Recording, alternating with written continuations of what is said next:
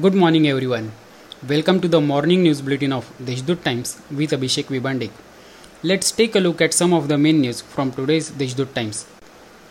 On Friday, NCP chief Sharad Pawar said that I have no separate stand about the lockdown. Private doctors are needed to come forward to serve patients in the current crisis. Seek cooperation of doctors. If they are not ready, act against them under the Disaster Management Act. Doctors should not be forced to take a legal action against them Pawar also said.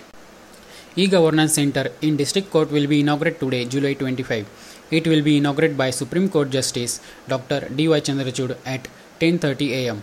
Chief Justice of Mumbai High Court Dipankar Datta will preside over the program. On Friday, the Forest Department rescued a young leopard who fell into well in Chehedi Shivar. A three-year-old leopard fell in the well in Arangemala near Satpute colony while searching for food. The farmers heard the roaring sound of leopard and when they peeked into the well, they found a leopard sitting in the well. Central Railway exported onions by parcel train from Lasalgaon to Darshana in Bangladesh on July 22. This parcel train had 20 parcel vans loaded with onion. It has already exported more than 1.5 lakh tons of onions in 62 goods train to Bangladesh from May 2020. Nashik Municipal Corporation has undertaken a direct recruitment process to fill a post of doctors, staff nurse, and other paramedical staff in the wake of coronavirus spread.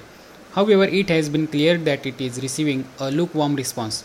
To attract doctors and other paramedical staff, honorarium package has been hiked. Chief Minister Uddhav Thackeray has clarified that the decision of lockdown should be taken at the local level.